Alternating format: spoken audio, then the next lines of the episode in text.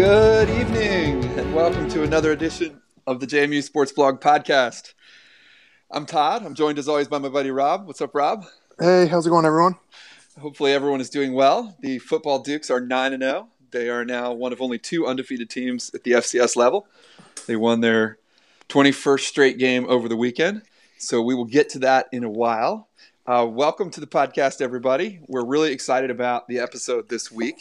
We are going to eventually get to four four downs from the game this past weekend and a couple concerns heading forward. We're also really, really excited to have a f- sort of opposing fan interview that we'll be dropping in later in the pod um, with the, with sort of the world famous number one Richmond fan. I think everybody will like that. And we're going to have a old friend of the pod on for the overtime topic tonight about the Spiders. We also, um, as always, are brought to you by Pale Fire Brewing Company in Harrisonburg, Virginia. Don't forget you can go buy Pale Fire anytime. Mention the JMU Sports Blog podcast and you get a free pint glass. So hopefully, if you are um, in the Berg or of age or down there for the Richmond game this week, you can go by and uh, get your free pint glass. But we are super excited tonight to have a guest with us, joining us live at the beginning of the podcast. And we couldn't be more thankful for his time. We are joined by Coach Sean O'Regan of the women's basketball team. Um, welcome, Coach. Yeah, appreciate it, gentlemen. I appreciate it. Thanks for having me. No problem at all. Um, for everybody that's been so focused on football season and fall sports um, the last couple of weeks, we it's it's basketball time. Uh, I know Rob is always excited when it's hoop season. Yes, uh, I'm, a, I'm a huge hoops guy, coach. So I'm really excited to have you on, and really appreciate you taking the time and starting to get everybody a little little bit more excited as as season starts earlier and earlier every year. But that's not necessarily a bad thing. no, yeah, it's getting a little colder. You know, it's about that time. It sure is. Um, Coach, we wanted to just kind of start. We'll ask you, I don't know, a bunch of questions um, tonight, but we're really, as I think most Dukes fans are, huge fans of the program and excited for another season of women's basketball at JMU. And we're thrilled that you guys are the uh, preseason pick in the conference. So we'll get to that in a second. Um, but I did want to ask you right off the bat um, this is an interesting season coming up. You guys, uh, the program, you've been there a long, quite a while. Mm-hmm. Uh, and you became the head coach last year. And you, this team has had kind of a, a lead dog or a superstar player for as long as probably we've been following closely, maybe the last decade, going back to True. Donna, Donna right? Don and yeah. Tamera Young and Jazmon Gwathmey and Nikki Newman and Kirby Burkholder. You guys have had big names every year. And uh, it was not to say a surprise, but for those of us who don't follow us closely, we were really excited to see you guys picked as the preseason favorite because um, we don't know the names as well this year. Sure. And we're wondering if there's any particular player that you're looking to to take that spot, and uh, or if not, uh, what you're excited about with your team coming up this year. no, well, uh, you, are you're dead on, and, and uh, I've been here 11 years, and it's been it's been one after another, and, and mm-hmm. you know my first year was Tamera Young, and she left, and it was like, what is everybody going to do now? We had this little monster, Dawn Evans, you know, uh, and it's it seemed like every year we're passing the torch, um, but yeah, this I'm actually excited this year because um, you know we've had we've had two. T- tests even so far this year. We had a scrimmage against Virginia, and then we um, we had an exhibition against Newport, and um, it's been it's been two totally different stat sheets, you know, and and mm-hmm. that that's actually kind of what I'm excited about. So I think we've got uh, I think we've got a really special team, um, but I don't think we've got like a one alpha you know, okay. one alpha female where it's going to be 25 a game from that person. And there's no, no shame in how our system has been in the last 11 years because it's been fun to watch. But, um, you know, I like, I like the fact that, that we've got a, we got a pretty dynamic guard in Kamiah Smalls, who um, I had the luxury last year as a freshman throwing throwing lobs to her and having her catch and catch and finish that. You don't get yeah. that too often. Um, you know, and and then uh, we've got another guard, Lexi Barrier, who um, you know we actually beat out some high majors for, who I think is going to have a, a, a, pretty breakthrough season. Um, you know, played really well against Virginia in our in our first uh, our first competition. But so those two, and then and then Kayla Cooper Williams inside, who looked really really good in the exhibition, mm-hmm. um, and had, had herself a nice double double Um, and then, you know, my kind of dark horse with Kelly Koshuta, who is a transfer from Virginia Tech, man, who is um, she's just she she can score, and she's worked really hard to keep herself in shape. Um, you know, and, and knows she's got some deficiencies as far as athleticism and all that, but a really smart player, high IQ. Um, but you know, I think the combination of those four, and you throw in, you know, a pretty veteran point guard Logan Reynolds, you throw in a, a senior kind of intangible player in Haley Barron, mm-hmm. uh, you throw in another intangible Tasia Butler. So it, I think we've got a great combination of scores um, and and people that are ready to do the little things. So I wish I could sit here and say, hey, you know, Kamiah Smalls is going to be the one. She's going to average 30 a game, but I, I don't, th- I don't think that's going to be the case this year, and, and I'm okay with it because I'd really like to have um, a situation where, you know, you can't key in on one player down the stretch of a game. You know, we can hit you from a lot of different angles, and that's what one of the challenges was with Precious was mm-hmm. everybody knew she was getting the ball. They still yeah. found a way to give her the ball, but, right. but it was, uh, you know, I think I think in the end. Um, you know, I think it's better to be able to hit you from all angles. So I'm I'm excited for that fact, but it, it's uh it'll be a different year, a different look for us. Um, you know, of all the years I've been here with Kenny, it, it it'll definitely be a different look for us. But I'm certainly excited about it. Well, we did get to sort of catch up on the highlights from yesterday's scrimmage against Christopher Newport, and uh, you mentioned Kelly Koshuta. She had a big day yesterday at least points wise, right? She did. She did. Yeah, she did. So, and it, it, looks like there's obviously some new players to the program who are kind of really ready to contribute. Um, is that an accurate perception or just my sort of purple colored glasses view against the division three team? No uh, i tell you what that that that team uh, they're really no slouch. And it's okay. i know i know they don't have scholarships and all that but uh, they were 29 and 3 last year and and they're um, they know what they're doing. They play really hard. But but you're right. And it, what it is it's it's just um, I'm telling you, you, are gonna you're gonna open up the paper um, down here, and it's gonna be like, wait, you know, Haley Barron had 17. Okay, wait, hold on. Kayla Cooper Williams had what? You know, so yep. it's gonna be a it's gonna be a mix of it, but it's certainly it's certainly that, and and we played all 11. Um, we played all 11 yesterday, and. Okay. You know, we had a freshman who ended up with uh, seven points. You know, we had it's just it, that's how it's going to be. I think this year. So, um, you know, again, I think that's a that's a good thing. But it was it was a big day for Kelly. Uh, essentially hadn't played in two years. Her freshman year at Virginia mm. Tech really didn't play.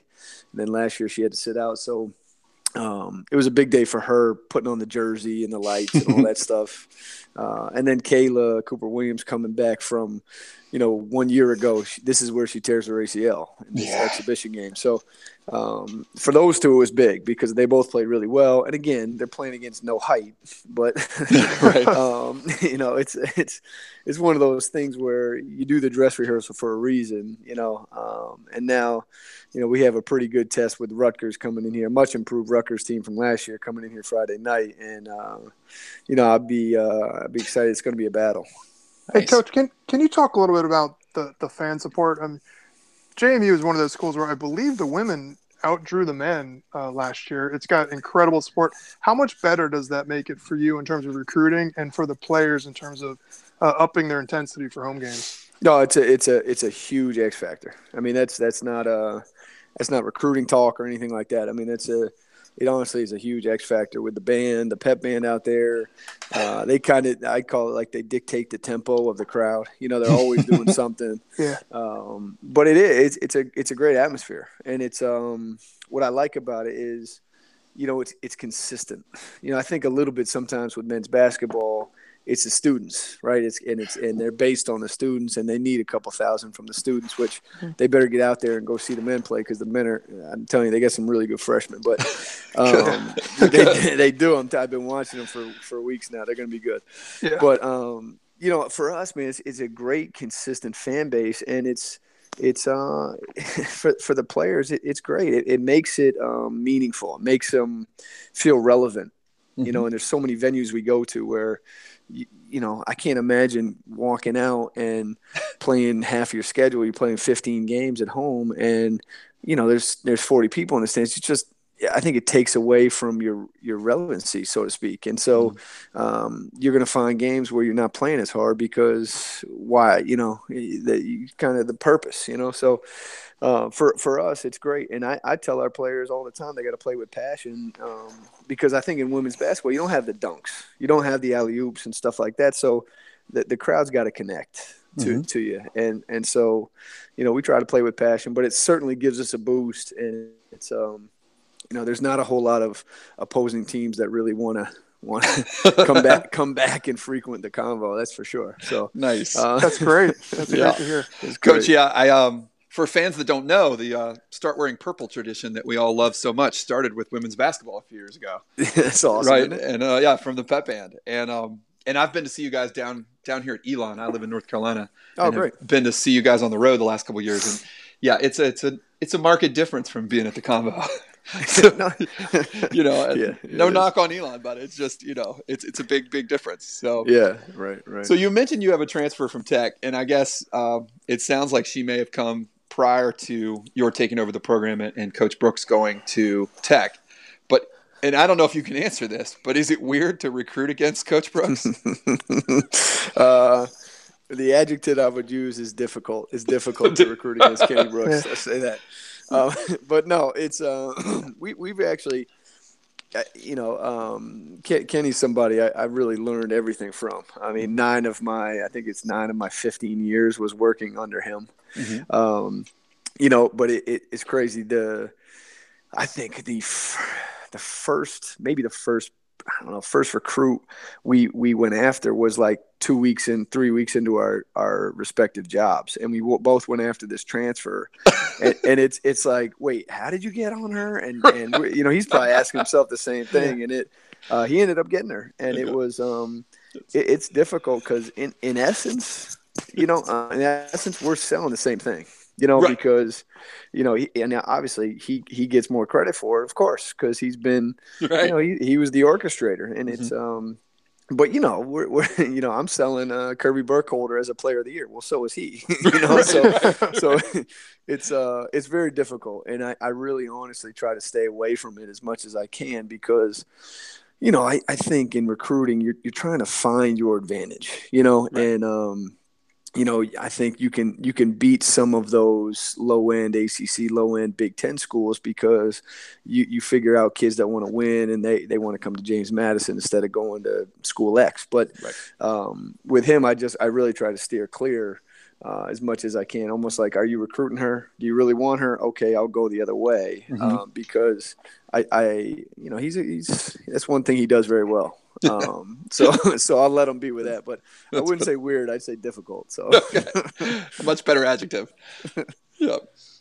Um, yeah, you guys. I, I think it doesn't. Doesn't the St. John's coach come from the Kenny Brooks tree as well? Yeah. Well, not not quite Kenny Brooks actually. He, okay. um, Joe Tartamella was uh, he actually he he claims credit for creating the male practice player team uh, to go against the women. So he was okay. one of the first guys to do this allegedly. Now, again, I was on, I was a, you know, Kenny was a men's assistant coach and I was a men's manager at the time. But, but Joe was uh, apparently Joe was getting this male practice player team ready for the women's team. So he yeah. claims credit for that. But he is a, he's a JMU grad. He's just not a Kenny Brooks disciple. Yeah, that's been a pretty cool rivalry, and I see you guys. They're on your schedule again this year. Yeah, it's, it's been nice to play a Big East team every year. No, it's great, and and yeah. we actually we're in a four year deal with them, so we're going up there again this year, and they come back to us for two years straight after oh, that. So it's uh yeah he, he uh he swears he's he's bringing the bus by his old apartment, you know, when he comes back down here. now, coach, do you does your team scrimmage guys? Is that something you guys do? I know Jerry uh, Auriemma is big big fan of doing that at UConn. A lot of schools do it. Is that yeah. something you guys do? Yeah, we do. We have uh actually th- this year's group of uh of of boys is is, uh, is really big time, and uh, they've they've helped us a ton because you know they're just athletic and they can they can challenge us. So we we do it. Um, I would say every day, if not six out of seven. You know, I mean, it's mm-hmm. as much as I can get them there based on class schedules. Um, How do you go about finding them? You just like scour UREC or these guys yeah, yeah. tryouts? We we send out you know the email stuff like that, but really UREC's big, and it's um you go down. I mean, you know how it is. You go down there. There's always a pickup game, mm-hmm. so you go down there and you identify. But um, this year, our director of ops and actually Haley Barron went to I think it was like student org night, okay. and they just started spotting them. And oh, nice. we, we we got I mean really we probably got six to ten you know really good players, and um, it, it, I'm telling you it makes it it makes a, a world of difference because now you don't have let's say your bottom five players trying to learn somebody else's offense you know, or, or yeah. mm-hmm. you know, so now you just tell the guys, hey, run run Rutgers offense, and they do it. You know, they press like Rutgers, and I don't have to teach Tori Harris or Brie Bellarmine to to learn you know Rutgers Rutgers press because you know it, it's it's a great advantage. It really is, and it's um it's something that's really crucial to our success. So um, for anybody listening to that. yeah, that's cool. you know, yeah. it, it, really uh, and we and we try to help them out. I mean, we can't give them, we can't afford to give them too much gear, but um, we, do, we do as much as we can. We get them pizza sometimes and stuff like that to just because they're they're really volunteering their time is all they're doing. But it's um, probably fun for them too, though, just being yeah. a part of the program. Yeah, no, it's great, and I, you know what? We get after them now pretty good. Like, that's, that's good to hear. they're running sprints too. If they mess up what they're doing, they're running sprints too. But uh, it, it, they're they're good. They're really good group, good group of guys though. Cool. Now, as we mentioned, um, you guys been picked to be the preseason favorite again, the CAA, and mm. and I think there's three players that had preseason all conference recognition. Yep. yep. Um, is that extra motivation, extra pressure? How do you approach that? Um, I don't. I, I mean, it's uh, the way I I talked to our team about it was basically it's a sign of respect. Um, but it's um, I was hoping they'd pick us like fifth so I could charge them up about it.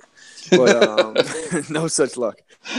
Uh, no, I, I, just think it's it's like, hey, look, you guys haven't done anything to deserve this other than basically your peers are saying that they have a lot of respect for you. So mm-hmm. uh, you can use that as a positive, you know, as far as patting yourself on the back. But you, you just haven't done anything, and neither have we. And it's um again to to I've listened to Coach Brooks talk about this for I bet you I don't know six of our nine years were picked first, or maybe five or nine years because he's throwing Delaware in there. But um, you know I, have I've heard the speech before, you know, so it's um it, it's it really um I don't want to say nothing new, like we're playing it down. I, I do think it's an honor. You lose a player of the year, 24 points a game. Yeah. Um, with, I think, no real, like, like we're talking about. There's no Kirby Burkholder waiting in the wings or mm-hmm. even Tariq Hislop waiting in the wings. So, you know, for that and, and for them to pick us one where we didn't win it, you know, right. and that's what surprised yeah. me very honestly was, was why is not, e- why, why, why didn't people pick Elon? Mm-hmm. Um,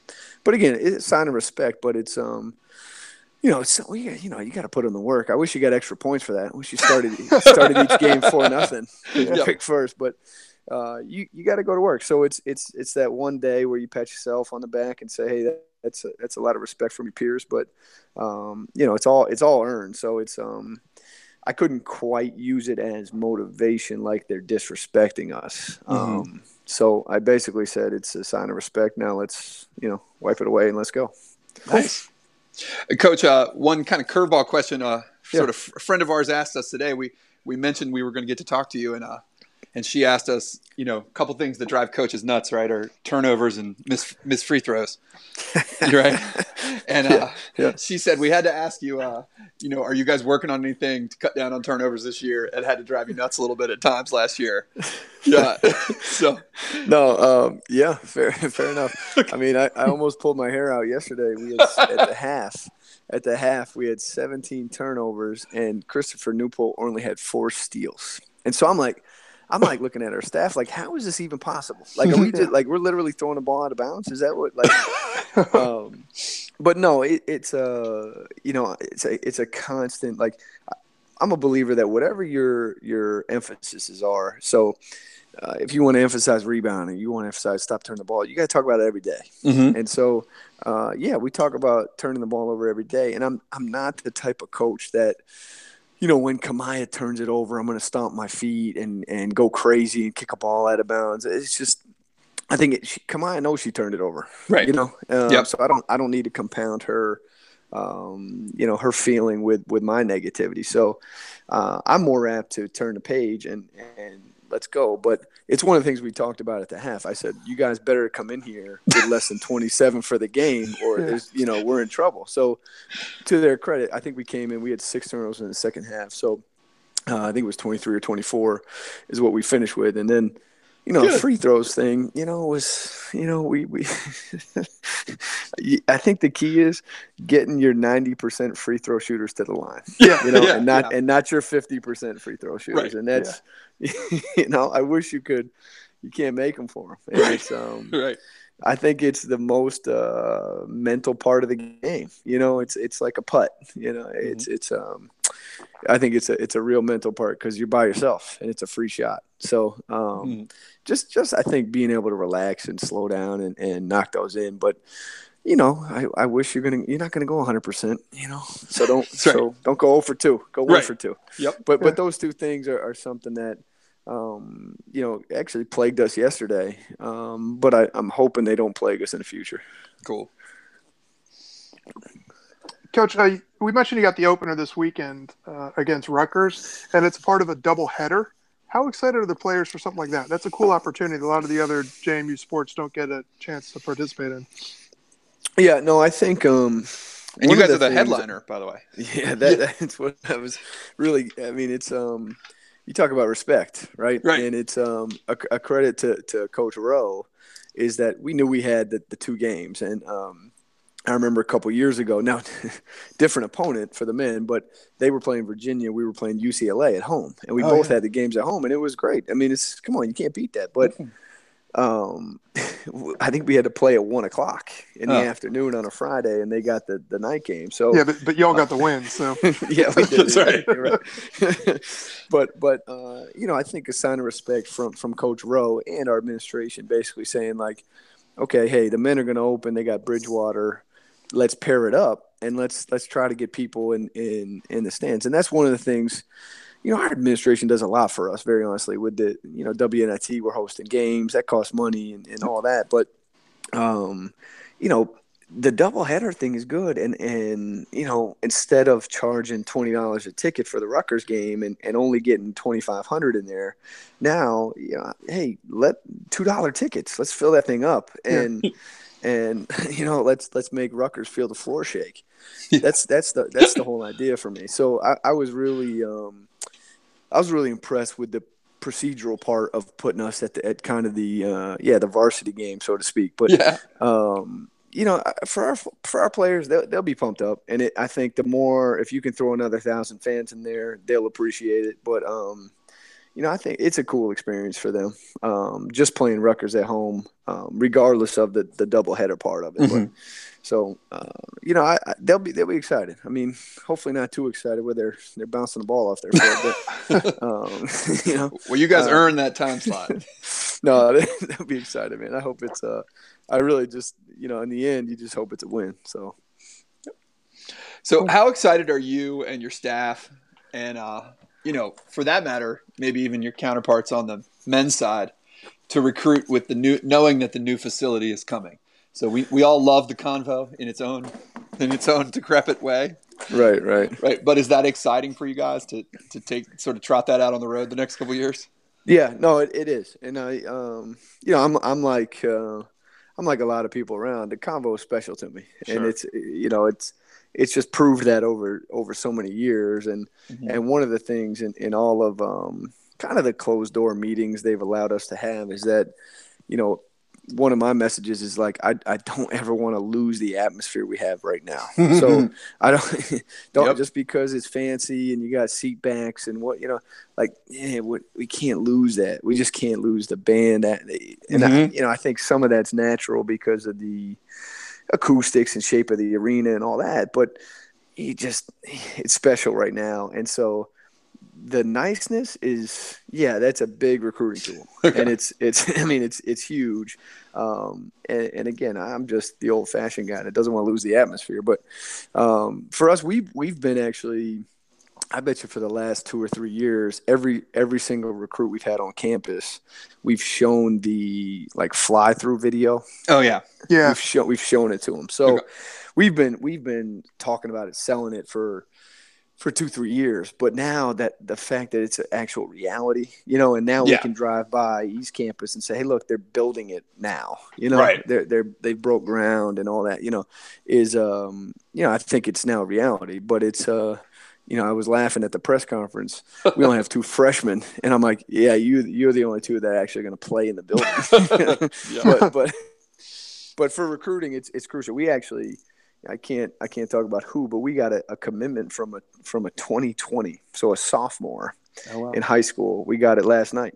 So she called me at I don't know 5:30. Go Dukes. And, um, you know, so but it's it's you know we've told her that you know Yep. she, she's breaking in the, the the new convocation center. So it it's a huge advantage, and I think I really think it'll help the men as well. Um, and it's you know for if if you know when they get this thing going, it's going to help everybody too. So I'm on board with that. That's awesome, Coach. And um, Coach, you have anything else you want to uh, talk about for the season coming up, or anything? No, I just you know for anybody out there, um, you know I think I think it's a surprisingly addictive um, game to watch. The game we play, and and I was a I was a JMU grad, and and uh, you know honestly when when I was in school, I didn't watch too many women's games. I'll be the Mhm. first one to admit that, but. Um, you know, I, I the more people I talk to, once they come to one game, it's like, ah, I didn't, I didn't know, I didn't know it'd be that much fun. I didn't know they played so hard. I didn't know they played with so much passion. So, uh, for anybody out there listening, just just give us one shot, and bet you you'll come back. Is that the old Lay's commercial, right? Yes, you just one one, chip. right? Yep.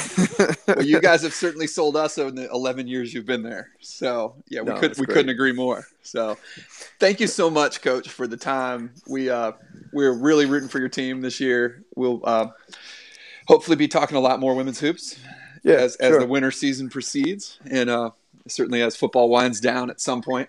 We hope not too soon, but um, I think yeah, I think that a rising tide from football helps all the programs probably. it does. It So does, yeah, Uh, but thank you so much for your time, Coach, and uh, best of luck No. with your squad this year. Yeah, thank thank you guys, and and uh, certainly you uh, anytime give me a shout, and I'll uh, I'll come back on anytime. But but I'm certainly rooting for football too. All right. Yeah. All right. Hey, thanks a lot, Coach. Good luck this weekend. Yeah. All right, thank you, gentlemen. well, that was good, pretty man. great, right? Yeah, he was. He was good. He was awesome. Yeah, I can. I mean, you know me, like those Duke Club things. I can talk to basketball coaches all day. I know, I know. So I think we actually have talked to Coach O'Regan once before. yeah, like, and he doesn't know it, but we just like, you know, Yeah. hounded him at a Metro Dukes event once Yep. before. I'm pretty sure like a coach's caravan or something like that. exactly. So, welcome back to the regular portion of the podcast. We hope everybody enjoyed uh, kicking this week off with some women's hoops uh, preseason hype. We're really thankful to Coach O'Regan for coming on the podcast. Um, special shout out to uh, one of JMU's assistant SIDs, Devin Howard, for helping us out the last couple weeks uh, with both Coach O'Regan and Coach Morgan last week. So we really appreciate that help from the inside. Hopefully, we're not the jinx um, for Coach O'Regan that we were for. I thought about whether we should bring that up, and I was Yeah, like, I eh, let's to. not say that. No. So, um, Rob, with that, I think we should transition into our four downs from the Rhode Island game. Thankfully, this was a 38 to three victory, uh, regardless of how it started and ended. Um, so we, we will go quickly through our four downs because we want everybody to get to some really fun overtime stuff a little later. Rob, you want to take first down from the football game this weekend? Yeah, well, um, obviously, it's it's the same sort of theme we've been talking about of like, oh, you know, we shouldn't panic. The offense is fine. I got to admit, I was panicking. Um, yeah. I, and it was only, and I look back like yesterday when I was writing the post for this morning, I would have sworn they had like five three and outs to open the game. It's just, it's funny how emotionally you you get kind of like out of whack. Um, Yep. The first two drives were not good, but there were only two drives, uh, Mhm. and then they they kind of just stepped up. So I really think that was the wake up call the Dukes needed. Um, we've been talking for weeks about how they're just kind of playing not to the level of the competition, but just playing a very different game than in prior years, where they're you know kind of slug it out and let's face it, these teams with good defenses and eventually we'll win by two or three scores. Yep. Um, fans didn't want that going to Rhode Island after you know Shore got the ball heading into that what eventually became the first touchdown drive. It looked like he didn't want that either. He was just like, enough is enough. This is JMU. Let's go. And that was a great drive. You know, he Right. had that that rush for the first down. Yep. Then he threw the touchdown pass. I believe was it Eldridge caught first one. Was it Eldridge? Yeah, I think so. Yeah. And then it was just like you know after the half it was like all right let, us blow somebody out today. Yeah. Um, it really was just like the whole team kind of said enough is enough. And it was really cool to see. It was a long time coming. Um, the wiser more patient fans have been enjoying every minute of this and not worrying about things and just saying you know what? This is a team built to win football games. The score doesn't matter. Um, and i agree with that. But i really wanted a blowout. You know nothing against rhode island. They're much better than last year but they had 77 points to make up. You know, right, right. I was not expecting this to be a one score game like it was at the half. So, as kind of scary as that was, and scary is probably overstating it, I was really, really impressed with the way they answered and just kind of like flipped the switch. Uh, I've been waiting for it for weeks and certainly saw it, and I loved it. Absolutely. I mean, and they won by 35 points, people. Yeah. Let's just, they won by 35 points. right? Like let's all calm down a little bit. I, am with you, Rob. It was it was really exciting to see them flip that switch in the second half a little bit, and hopefully that gets them going. I mean, we we talked about it last week. It was a noon start at Rhode Island. You know, in front of like 15 fans. Like, hopefully that was just the kids being a little sleepy. Well, and, you know what? I, I, was actually talking to, to a buddy of mine, um, one of James's friends who mm-hmm. play soccer with him. His dad's a Notre Dame alum, and he mm-hmm. was asking about the game. He's like, "Who's JMU playing?" I mentioned Rhode Island. He's like, "That's got to be tough going from like game day and the big home crowd to like that." And he was trying to like he was dancing around it, trying not to be like the big FBS football so much better. But I was like, "Oh no, absolutely." I mean, yeah. they're playing in, in like a high school kind of level facility um, with a high school level crowd, and it's got to be difficult to, to raise your game to that level. And this was the first time all year where I really felt like the other team came out with more intensity. Uh, mm-hmm. Uh, JMU's had the target on its back all year, and so other teams, you know, kind of come out going. But JMU's always just answered from the first punch. Yep. Um, I didn't think that happened. I thought Rhode Island really took it to him, and I give Rhode Island a lot of credit. They, they didn't have the talent to hang with him, obviously, mm-hmm. but they definitely kind of executed their game plan better in the first quarter. Yep. Um, and some in the second. So I think that's that's a, your friend was right on. I mean, I think we just heard Coach O'Regan talk about that, going from JMU's you know big crowds at the Convo for women's basketball to some of the other places we play in the CAA where there's nobody there. It, it's a it's a big difference. It's, it's a stark contrast, and that was certainly the case this week. And hopefully the Dukes will learn from that and be ready this weekend. One thing we don't have to worry about this weekend is a small crowd. So no, no. So for second down, um, I think I got to talk about Percy. And I know it was bit one, you know, sort of one big run in the second half. And we love the stable of backs that JMU has. And some people, our, our friend of the pod, Bennett Conlon from the Breeze today, talked about how, you know, the JMU had these huge rushing numbers the first couple games with Cardon Johnson and has dropped off since. I, would like to kind of counter that with the fact that the competition also increased. Yeah. You know, a lot of, I mean, ECU was terrible, right? I mean, they've proven over the season to be a horrendous defensive team at any level.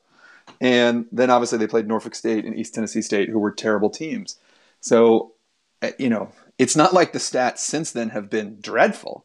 They've just been probably more on par with CAA competition. But I was kind of excited to see Taylor Woods and, and Percy Agyei-Obese, who sometime in the next four years I will learn to pronounce his last name, um, get their action. And, you know, I, I am left to wonder a little bit whether those guys are going to see a little more action going forward because I think there's a little bit of a spark there with those guys. And that's not a knock on the other backs in any way.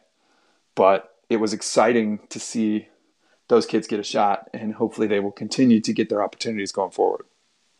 Yeah, I agree. I think you know they we still don't know who the who the true alpha is back there. Right. Um, different games. Trai Sharp has really risen to the occasion multiple times, and mm-hmm. Marcus Marshall certainly has a lot of talent. But I think it's one of those situations where you just go with a hot hand, and luckily they've got four guys who are capable of, of kind of taking on that lead back role in any game. Um, it happened to be Percy uh, with Taylor, you know, right on his heels. So mm-hmm. um, it, it's a nice problem to have it's not like quarterback where you don't want more than one. And right. running back, you can have as many running backs as, as you can field, as far as I'm concerned yep as far as I'm concerned. So, um, we moving on to third? Yeah, third down for you, Rob. I guess I mean we got to be positive, and it's a 38, you know, 38-3 win. But that broadcast was a hot pile of garbage. I left that for you because I did not watch the television broadcast. I oh, listened well, to the I- audio, but Well, Yeah. you were you were better off. That was, I'm whatever. I mean, to, to charge people nine ninety five for that, I, I don't want to be. It's just garbage. It's never complain about Madison again. There was seriously, just- people, come on, never. It was just terrible. There was no down and distance. You never knew what time it was. So just like the jumping off point was just junior varsity. Yeah. You know, you, you had nothing but the score. Um, the sound quality was terrible. It was just in and out. It would disappear for 30 seconds at a time, but then would come in crystal clear during commercials when they had a hot mic situation. And these guys would just be chatting about their whatever halftime snacks and whatnot. it was absolutely terrible. Yep. Um, couldn't I tried to log in from my phone, like I had the app, it just Mm-hmm. cycled through for like 30 minutes. when I initially tried to log in, it kept saying like I was registered, and then I got in this like endless do loop of log in, join, log in, join. It was just terrible. CBS should be embarrassed. I And what is know- that called? College Sports Live or something? Yeah, I mean, it's just it's just awful. And as a reminder to it. the uh, to the FBS at all crowd at all cost crowd, there's a ton of C-USA games on that platform this year. I Oh, yeah. Old Dominion's playing like half their games on that garbage this year. So just be careful what you wish for sometimes when it comes to what's a, what's a bigger deal college football. We'll take I'll take Curt Dudley anytime. Well, they don't even appear to have any production standards. It No. seemed like something was produced just in house by Rhode Island, probably by some like student practicum or something. Mm-hmm. And then they charge you the same premium as if you're getting like a real CBS quality game. It was it was bad. Man. Yeah, it was. I mean, it- thankfully they won, so whatever. I, I'd spend much more than that for a win, but that was just a terrible, terrible product. And everybody, please remember to go cancel so you don't get stuck paying for more of that garbage that you won't watch. Absolutely. So for fourth down, my fourth down, and, and this was a little bit of a quiet part of the game, but I, I just want to remind JMU fans about one name on the team that's been kind of in and out for lots of reasons this year, but it felt a little bit like he was kind of getting back in the full mix of things this week, and I think that bodes really well given where we are in the season, and that's Jonathan Kloosterman. Um, it just felt like he was more a part of the game plan, and he was in on the field for more plays this week. And you know, he I don't I don't did he he did score a touchdown I think in the second half. Um, but the the bigger thing is just seeing him out there, kind of playing a full game, playing I don't know how many what the percentage of snaps were, but let's not forget what an enormous factor he has been the last couple of years and last year in particular. And JMU was without him the first two games, and then he's a kid who had has been kind of battling some illness this year, from what we understand. We had And his- mono or something. had mono, reportedly, right. And- yeah, I mean that's tough people- to play through. Right, and and he came back. I mean, for I think I had mono in college and like was out for like three weeks, you know. Yeah. And this is a kid coming back to play football uh, the last couple weeks. So uh, you know, for people that have been, you know, we've been high on Clayton Cheatham. We were high on Nick Carlton before, but JMU could use number eighty-eight in the big games to come. So it was good to see him out there. So, Rob, with that, we will move on to our concerns from coming out of this game and headed to Tick Week. It is officially Spatter Chatter Week, and we are moving into that portion of the podcast. Uh, uh, Rob, did you have a, a concern that you wanted to express right away? I don't I don't really have any great concerns. Like this was I was waiting for this this sort of wake up call game. Um, I actually looking back, this is exactly what I think JMU needed Mm-hmm. um, to come out. It would have been great, I guess, if they just came out of the gates and blew you know blew the doors off. But I think this was better. Um, 35 points, not- people. yeah, I, I'm not tremendously concerned about anything. Um, maybe a little bit as you start to look at the other FCS teams, you start to wonder about um, JMU avoiding, you know, Stony Brook and things like. Is that bad? Like uh, some of these Jam- some of these teams that JMU has played that were like, oh, playoff quality defense, and well, they're we're calling them playoff quality, but these are not playoff teams. Correct. JMU is playing. Um, and you know, this weekend it's kind of an elimination game for Richmond. Even if even if Richmond were to win, they- they'd still have their work cut out for them. They need to catch a lot of breaks. So I'm a little bit concerned about um, just not that the CA is down, just that JMU didn't really face some of the top CA teams this year. Um, Yeah. And I think that kind of segues into my concern, which is just about this week in particular, and it, I I don't know if it's so much a concern or something I'm really excited to see is Richmond is leading the nation in passing offense. Yeah, and they're so, starting to run the ball too. Right for for all of you know Richmond's problems with the record, problems with teams they maybe should have beat. Uh, who knows what's going on? Maybe you're going to hear in a little while why they maybe have some problems on both lines. But JMU is leading the nation in passing defense. They're leading the nation in almost every defensive category, including giving up nine points a game. Let's remind everyone who's panicking right now that in the last eight quarters of football, JMU has given up three points to two CAA teams, one of which, New Hampshire, is a is a playoff caliber team probably. So, you know, for all of our panic, JMU is doing exactly what they need to do. But one thing they have not faced this year, certainly not faced since East Carolina, is a team that's truly a potent passing team. And it will be really fun. And I don't know that it's a concern, but it's exciting to see JMU's national, you know, number one passing defense against Richmond's number one passing offense. I know who my money will be on, but but that's really um, an exciting thing coming up this week. Yeah, and I guess there's two schools of thought. Um, you can kind of view that there's that premise for the battle tested teams, kind of you get better and better, but then you also go back to that kind of John Thompson scheduling philosophy where winning is a habit. Mm-hmm. Um, and I think we might be in that situation. I think this JMUD, other than Knight, really hasn't faced even a competent quarterback. Right, that's kid from um, New Hampshire. Yeah, yeah. Knight's very good, but they made him look really not good. Um, they did else, what they did to um, I, I, don't know what the kids what's the kid's name that Jeremiah Briscoe from Sam Houston State yeah. last year in the playoffs who was big just, hot shit quarterback coming into Bridgeforth on a cold they, night in December. Just make them look inept. Right. Um, so, like I said, it was a little bit concerning. Like, oh my gosh, are they doing this just against a bunch of chumps, or are they making talented but inexperienced guys kind of look worse than they are? Right. And I think it's more of that. Um, but this weekend will be a true test. Lauletta is is no joke. He's a very very talented QB. They've got an explosive offense. Uh, the running game's starting to round into form. So this is going to be a fun one to watch. I think JMU will rise to the occasion. I do um, too. but th- th- this will be one that, if people have concerns or people are really worried, this is going to answer a lot of them. I think so. And with that, we are through with the hardcore football portion. Um, thank you guys for sticking with us. Um, as always, we're brought to you by Pale Fire.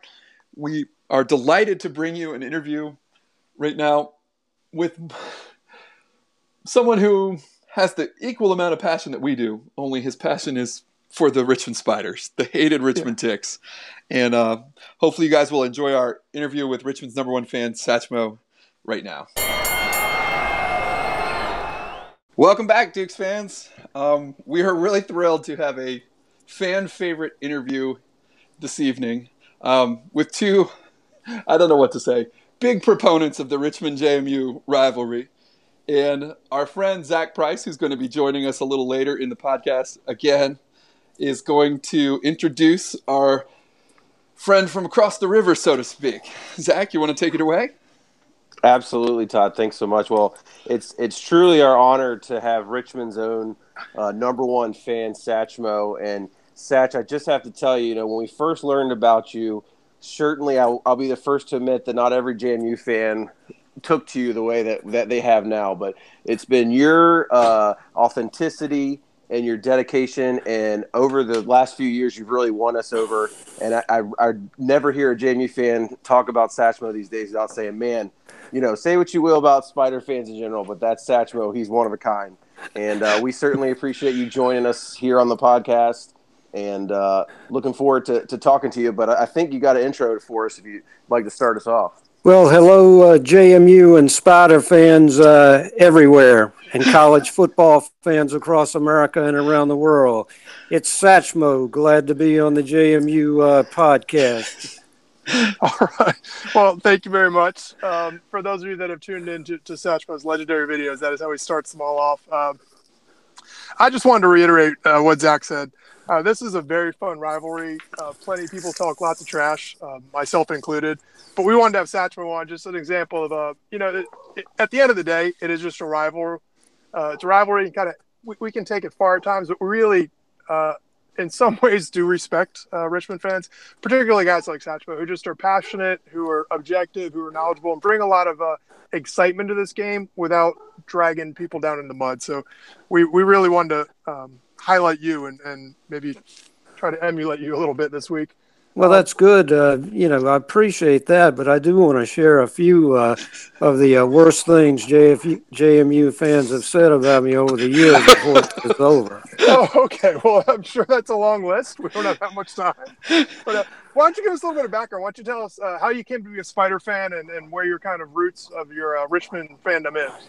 Well, I was born into a Spider uh, family. My uh, father was a UR grad, and there were some folks uh, in, in, the family line even back before him that were UR grads, and was just uh, grew up. Uh, I'm a country boy. Grew up in a small uh, town in Southside Virginia, and never thought about going seriously going anywhere else. but you are.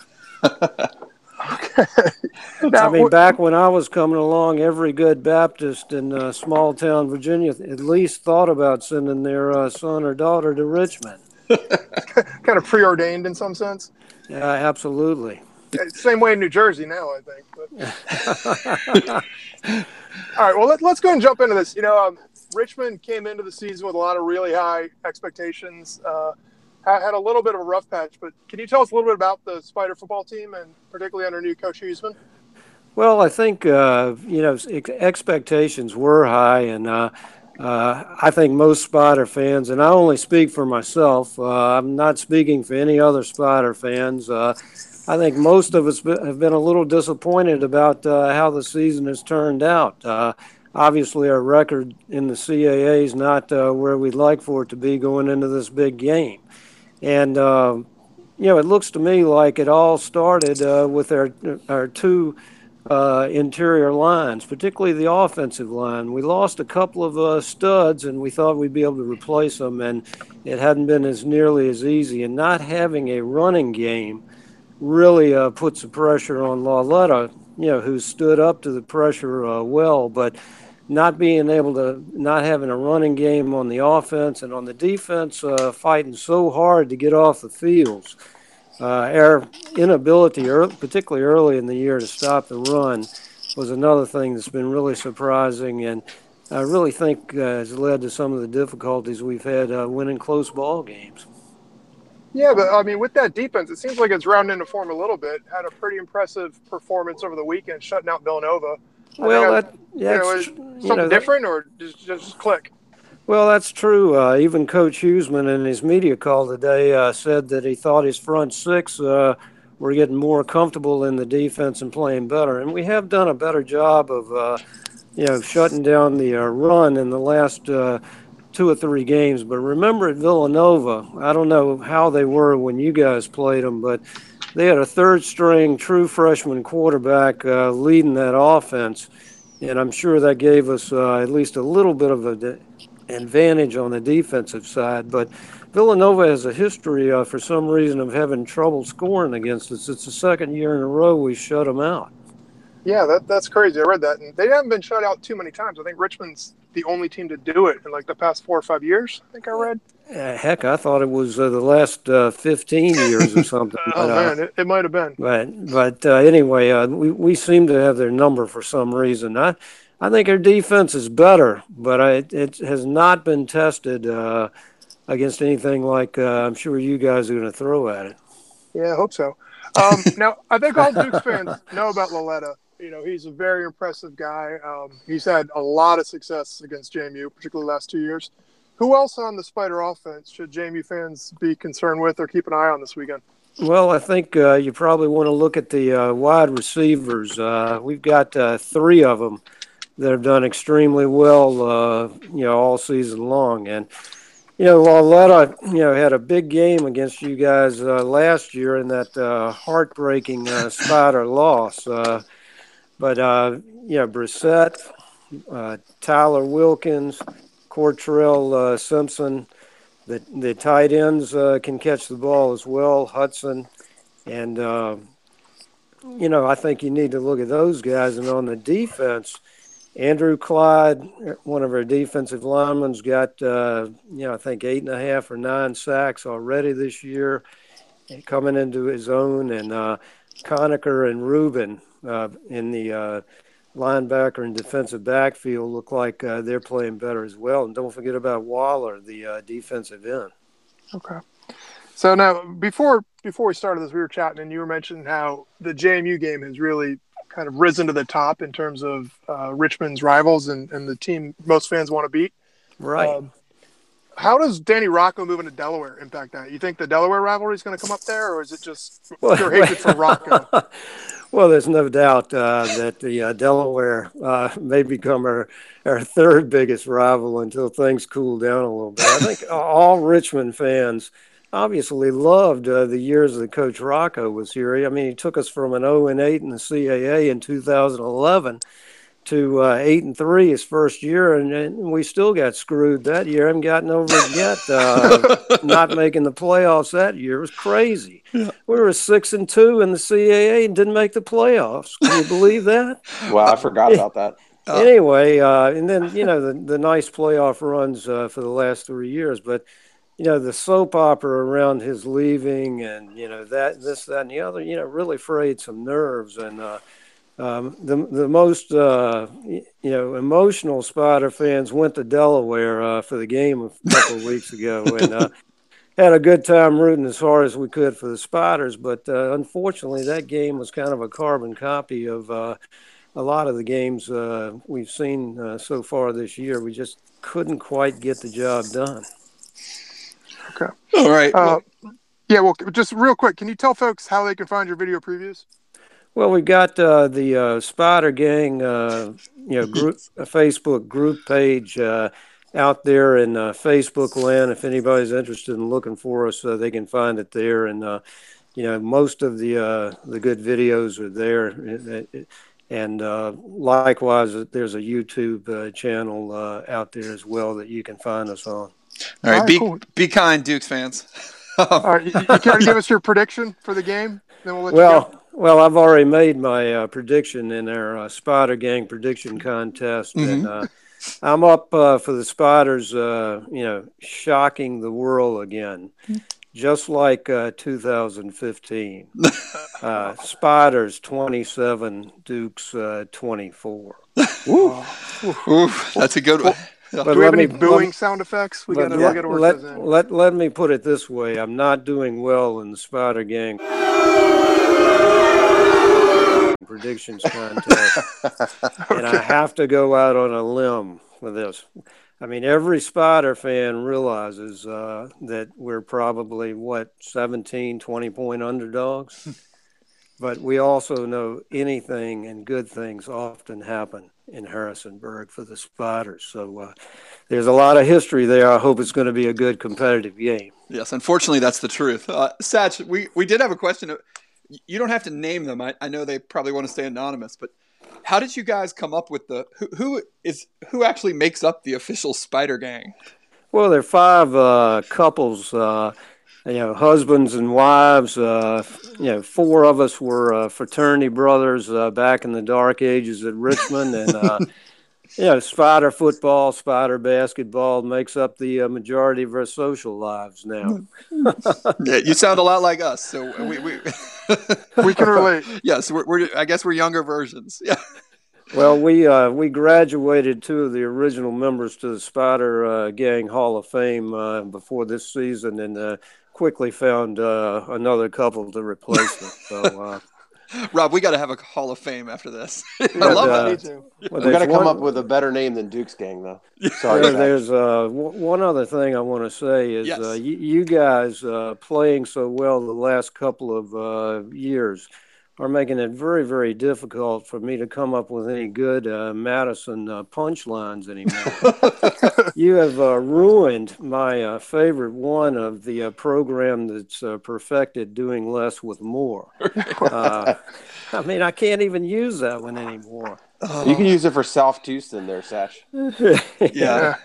yeah. But anyway, like I said, looking forward to coming to Harrisonburg on uh, Saturday, bringing uh, some Spider Gang people up there, and uh, we'll have our uh, two or three hundred, uh, you know, fans uh, sitting down there in that corner. I'm sure you'll have us jammed down in that corner. Uh, the way the stadium's set up, though, you can't have the sun in our eyes like UVA and uh, Delaware. Yeah, Chapel Hill did that to JMU last year too. Right. yeah. Right. Yeah. Well, we'll be looking forward to. Uh, I don't know if you'll find Zach this weekend pregame, but we will. Uh, we will track you down and, and f- furnish a fine beverage for you. All right. Well, it's uh, been good uh, talking to you guys and uh, have fun with this thing. And uh, how do I listen to the uh, finished product? Where do I find you guys?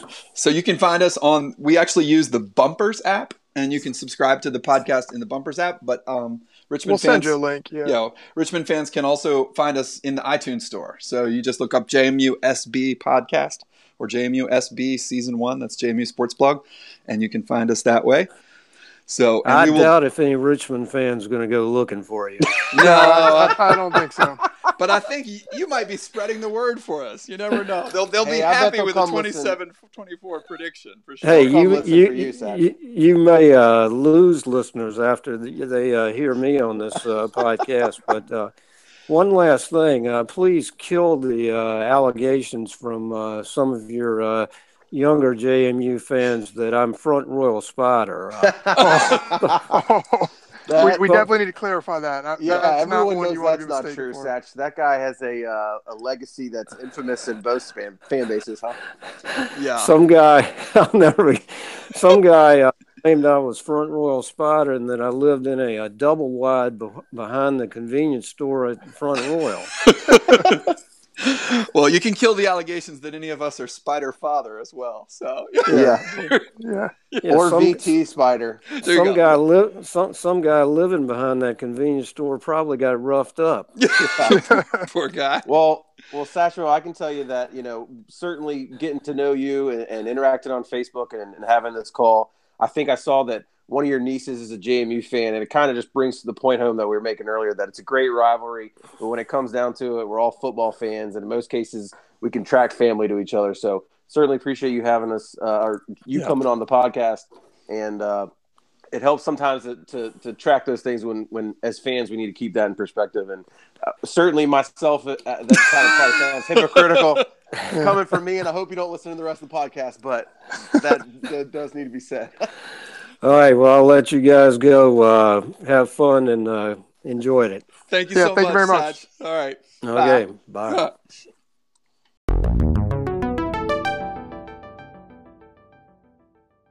And with that, we want to welcome everybody to Overtime here.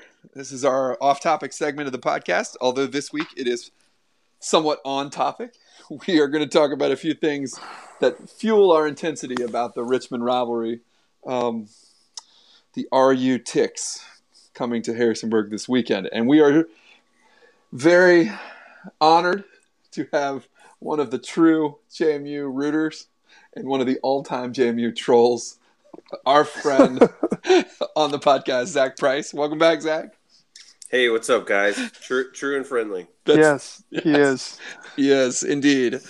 So, Zach, we really want to make this a showcase for you to talk about all the things that you love about playing RU. And if you want to kind of t- start us off here, we will uh, clear the way for you to go ahead. Well, I feel like for the most part, and without completely rehashing my top 10 reasons I hate Richmond post from two or three years ago on Jamie's sports blog, plug, plug, plug. Um, I, I kind of want to phrase this as, you know, Richmond is, is such a good rival for us. We have a really good time hating on them. They have a good time hating on us. But having said that, you know, there's still so many reasons and, and things that you look at Richmond from a JMU sports perspective and think, really, guys, really? So that's really kind of where I'm coming from with this. It's, it's mostly like you guys could it could have so much. And I guess the first thing I'll start off with that is think about Richmond. 2008, you win a national championship, and what do you do with that momentum? You move from the okay, outdated but amazing city stadium into a 7,000 seat. If it's that much, I think it's 6,700 actually. Uh, tiny, tiny stadium on campus. And I understand you make sure, you know, you want to make sure the students are there on campus and can show up and be at the games, but they don't do that anyways. So why would you do that? Why would you move on campus? That doesn't make any sense. Well, what's And- the point of being in a big city? Like they're one of the few CAA schools that actually is in like a real kind of metropolitan area where you could draw from beyond campus. and they just punted that away. Right. I mean, we, we fueled a we fueled a 2010 win against Tech into more stadium and more seats, much less the 2004 national championship, which kind of started our huge rise into where we are now. But they they had all that momentum, and I, I feel like they squandered it. oh yeah, and they're Yeah. sitting there with the you know the pipe dream that will always remain VCU football. Like Yeah, this is their market. Undefeated, undefeated VCU Un- football. yes, I'm sure since like I don't know 1950 or something, whenever they There's- started. There's shirts on campus to this day that say that. It's like, okay, guys. Yep. Rob, did you have anything you wanted to chip in here? no, I mean just generally, it, it's all the same cliches. You know, the sweater vest. You know, they're all from Jersey and blah blah blah blah blah. I guess what gets me is like, there's so much potential for this to be a much better rivalry if their fans had a clue. Like, Sat, Sat, Satchmo's a great guy. The, the older, knowledgeable fans are great, but like, their trolls are so bad at being trolls. Like, the worst trash talk we get personally on Twitter is from Richmond fans. It's just, it's not funny. Right. It's like the, it's like the jokes my seven year old tells me. Like, they just they come back with these awful, awful replies, and then inevitably their accounts are private, so you can't even like retweet them or blow them up. It's just, and it's just this dorky, obnoxious, like snotty yet not at all humorous type stuff. It's just it's boring. Like message boards in general are not really my thing, Sure. but the Richmond message board is my favorite hate read on the internet. it's just so bad because like there's so much vitriol directed at JMU, and they're like, "Arr, arr," and they're so angry, and there's like hundreds and hundreds of posts, and all they can come up with is calling us like dillweeds or those Barneys from Harrisonburg. And it's, the lamest collection of people. Like you'd expect, like on the internet, the worst, uh, you know, just awful, terrible things, and there's like those people are dorks. You know, it's just, it's terrible, Yeah. and you just picture them like. Satch was saying, like that front royal spider you got, uh, that can't be, that can't be real. There's Dude. no way that dude can be real. I just love that Satchmo had to make sure he distinguished. Hey, that's not me. right. I will. I will say too that I still I spent a lot of time on on the rivals board with uh, the Richmond fans. If there's any Richmond fans listening, uh, there's a couple of good ones. Mo Moliva Maniac over there is really well knowledgeable. Even though he was like the number one person to talk shit to me when someone posted my game day sign from 2015, um, and they were like attacking my looks and like talking shit on my wife, and I was just like. I'm secure enough to ignore this, but like Yeah. poor poor somebody else would come on here and you guys post his picture without asking. But I, I, I just I think it's funny because that's the kind of that's the kind of vibe it is over there. Like good old boy locker room, but at the same time, it's like there's not that much. You guys see the vitriol on Twitter and stuff. but mm-hmm. Like you said, it's all, it's all guys talking bad about you in the way that your granddad would, you know, discipline you when you were when you were ten and ten and Yeah. eleven years old. Like, now don't do that again, you ignorant Barney. Yeah, it's so bad. The Barney thing is so like I don't I, I kind of love it because they think Yeah. it gets to us, and I couldn't care less. Like, okay, it's a big dumb dinosaur. Other than the fact that it's purple, it has zero connection at all to JMU. Yeah. Like, there's not even a logic to it. Where's the relevance? Where's the? That's what the worst insults hit you where you know it hurts, and Barney's is one of those things that doesn't even phase me as a fan.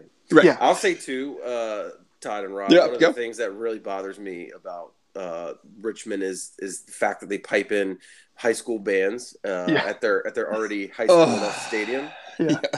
And but it's also kind of a challenge because when we play down there, I love getting the band to join our side, and we'll start telling them like, you know, we'll, we'll, we'll send them pizza, right? We'll we'll send down those high school students, send out a bunch of pizza or Coke or something to send to them and say, hey, look, guys, we're on your side. Cheer with us, you know, cheer when JMU scores, and then like they're going to tell you to play the fight song. Don't play it. You don't want to play that. and uh, so it's it's a really fun time, and and I think last uh, or in in 2015 or sorry, in 2016 last year, we got some of their their actual fans to, uh, or some of the high school fans to actually you know start cheering for JMU, and they were talking with us instead of playing the Richmond fight song, and so it was it was a really good time. Although it's it's it's it's unbelievable that this is a you know national championship team that can't get their own pep band or, or at least a pep band out on the field. Yeah. Do Yeah. they have a pep band for? They have pep band for hoops, don't they? No, it's literally it's run by my friend David Hood, who is a VCU alum, and they they pipe in VCU students and put them in red and, and blue shirts, and they mic them too, which is the worst thing. Like, I can't imagine miking a pet band. What are you gonna that, the whole VCU thing has got to just drive them crazy. Absolutely. because they, they just got absolutely lapped in basketball um, in ways that you almost feel bad for them. Almost. Almost. I mean, I'd also too like you. You can make fun of their mascot as much as you want to. I don't know much about their coach anymore these days. I mean, it was really easy with Danny Rocco. Um, I've gotten into some trouble with you guys to point out that he likes to make a face in every picture that doesn't look like he's enjoying his day. um, and that's as much as I'll say with it. So we don't have to put this explicit tag on here. But but he gave himself a game ball. That's all you know about Danny. when they beat Liberty, he gave himself the game ball. Did he do it this year room. when Delaware won? No, I don't know. Uh, That's- yeah. Inquiring minds want to know. Yes. I would love if he did. Zach, how do you feel about Richmond adopting the JMU streamer tradition? Listen, I'm I'm going to be really honest with you guys. I'm trying to be as diplomatic as I can about all these things, but I literally want to curse more than I've ever cursed in my life right now just thinking about it. It's my time hop today. I'm not going to lie to you. My time hop today was from seven years ago, and it says verbatim: "If you're a Richmond fan throwing streamers, I'm going to murder you." so if there's any unsolved murders from seven years ago, Richmond police, please don't look it up. It's not me but it might be because I'm that angry about it. And UVA fans too. I mean, I got into an argument with UVA fan on Twitter the other day because they said, "Oh, you know, JMU didn't invent streamers." Like, absolutely, 100 percent at collegiate football games we did, Yeah, and that came from our tradition of doing it at basketball games, which we also started. Sure. So here's pictures of us in like the 70s throwing toilet paper at games. Right. So you know, it, it's just unbelievable that these kids these days are so, uh, and and quote old man here, old man yells at clouds because he says kids these days, but. What, wouldn't you, if you were a Richmond fan, wouldn't you be ashamed if you stole something that is so clearly a JMU tradition? Yeah, and I was I was actually glad to see on game day this year that JMU like fully took that to a whole nother level, which I felt like nationally kind of reminded everybody where it It comes has from. to be a part of our national Yeah. brand now. right? Yeah, to be. shout out shout out to Scent. Well, it's So- got to be better than the holding doors crap. Like, I'm sorry, I love JMU. What? Come on, Rob. This this idea that like we're gonna take credit, like, oh, we hold doors for people. I, that that drives Hey me Rob, crazy. thanks for taking over the uh, crotchety old man Like, in the podcast. I don't get it. Like, did you guys not do that before you went to JMU? Like, where were these? Were people like raised in these door slamming towns? I, I don't understand this. Like, or did I miss it? Like, or was I supposed to stay out there for like days on end holding doors? Like, that. I love JMU. I do not want to criticize JMU, but this is like taking credit for saying "bless you" after somebody sneezes. It drives me nuts that we've tried to make this our thing. Like, I think it was more of an oh. easy way to kind of describe the feeling on campus. Like it's it's kind of like a one stop or one uh, one shot fits all. Like oh, we hold doors, but it also embodies like everyone smiles. I used to tell people it was a sixteen thousand student school when I went there, but everywhere I went, I saw somebody I knew. Like Yeah. you could Mhm. never run into strangers at JMU because it was sixteen thousand, but you still knew everyone. know. It's still like that now. I, Yeah, mean, true. I, I got that, but holding doors is like, oh, we cross at crosswalks. Oh, it just it's the dumbest thing I've ever heard. And I'm sorry, but let's back let's back to making fun of Richmond. Yes. Well, the last thing I want to talk about too is, and I kind of wanted to bring this up with Satchmo, but he was on a roll, and I didn't want to stop him because No, he's an not at all. legend. Yeah. Can't stop Satch. and and this is actually probably the opposite of the topic. It, it's not one of those things that takes away from our rivalry, but I think it adds to it, which is for whatever reason, I think it's like eight out of the night, last ten games, the visitor wins this game, Yeah. Yeah. and it's one of those. It's like the only game I don't want to play in Harrisonburg, right? Like when we play in Richmond, I'm super confident, and when we play in Harrisonburg, I'm like, okay, let's just take it easy. I don't want to be too cocky going into this game because I remember like the last three straight home games that we played these guys at. Would they have And- like 900 yards last time or something? Oh my god! Whatever. Jace Edwards got it done, guys. Come on. and those black jerseys, right? Yeah. Mhm. Well, But- the other thing, it, the whole hashtag one Richmond, Oh god! that's like not even trying. I mean, that's just. And they are the pathetic. least Richmond thing about Richmond, right? Yeah, exactly. Other than the sweater vests, They, they, are stole the that least from the mayor's office, who's a Right. JMU grad. Right. Yeah. And and I don't know. I mean, for me, Richmond fans in Richmond actually don't bother me at all. Hence Satchmo. Yeah. Right? I mean, those of them who are willing to put up with JMU and VCU and UVA and Tech fans all the time, it, you know, we're not even mentioning other Virginia schools that don't deserve mention as schools. But like, sorry, Sorry, tribe. and sorry, ODU, sorry, Sorry, sorry, second oldest school in the country. right? But yeah, Guys, right. what's an ODU? Never- ODU, what's that? I, Yeah. I don't. Is that a place where I don't? I don't know. Actually, Six, six nothing, six nothing. yeah, I- yeah. So, um, Yeah, I mean, but besides, like the problem with Richmond is that so many of their fans are not Richmond people, right? Yeah. I mean, they we joke about JMU having a huge population from New Jersey, Pennsylvania, New York, but Richmond, it's almost entirely a population from New Jersey, New York, Pennsylvania, and maybe that's Zach. Maybe that's part of why you why they sort of don't get the joke on college football. It's like they're just not from a part of the country that sort of appreciates what college football in this part of the country is about. I have no idea.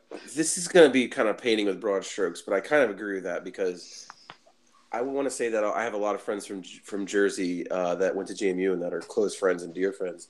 But I think that like for those guys, if it's not big time football, like you know, they're more likely to wear a Rutgers jersey than they are like a JMU jersey. Even though they went to JMU, they come to all the games, they love the team. For whatever reason, I feel like people from Jersey might be more caught up in like the national scene than than maybe people from Virginia. I don't know, Yeah. but I, I do agree that like, and for the most part, it seems like all the big Spider fans, like Mo, like Satchmo, even Front Row, those are all Virginia guys, and Mhm. those guys Yeah. are the are the hardcore Richmond fans versus these out of state transplants that you know went there undergrad, but then don't really have any relation to the school after the fact. Well, it's kind of a generational thing. You know, 20 years ago, 30 years ago, it probably was drawing more from uh, Virginia and from the South. And now it's definitely more of a Northeastern school. Um, also, I mean, uh, my parents are from the Northeast. All my cousins from Jersey and New York. And it, college sports are not that big of a deal up there. Um, Right. Really, really passionate baseball, football, like great sports Hockey. fans, hockey, you know, great fans. But college football really isn't on the radar in the same way um, particularly with regard to like an in-state rival. You know, it, you, you grow up in New Jersey, you're not really going to care at all about Richmond versus JMU or William Mary. I heck, you grew up in Northern Virginia. Until you go to one of those schools, it's probably not going to be radar. It might, maybe now, Yeah, but like when we were in high school, no. Let, let, let's not kid ourselves. So, I think it is kind of a regional thing to some regard. and Rob, give yourself some credit. Your boys are growing up with this, Yeah, right? Yeah. I mean, yeah, no, I you mean, you are raising two boys that are growing up in a very different world than what you and I grew up with, absolutely. right? In terms of, I, I think what your dad went to Holy Cross, Yeah, right? My dad went to American. Like, yeah, yeah. they're just it. It wasn't kind of on their radar at all. And Hell, I don't know about you guys, but when I was a freshman, outside of D's nuts, I, I shout out to Zach Hitty. I was the only guy in the dorm that went to football games. Now Hitty was in the band, so he had to go, but I'm sure he still would have been there. But like Yeah. literally, I would like go to games and everybody in the dorm would be like, "What are you doing?" But then like junior year, we won the national championship. And it's like okay, everybody came to all the the games with me. Everybody from then on, it was all you know.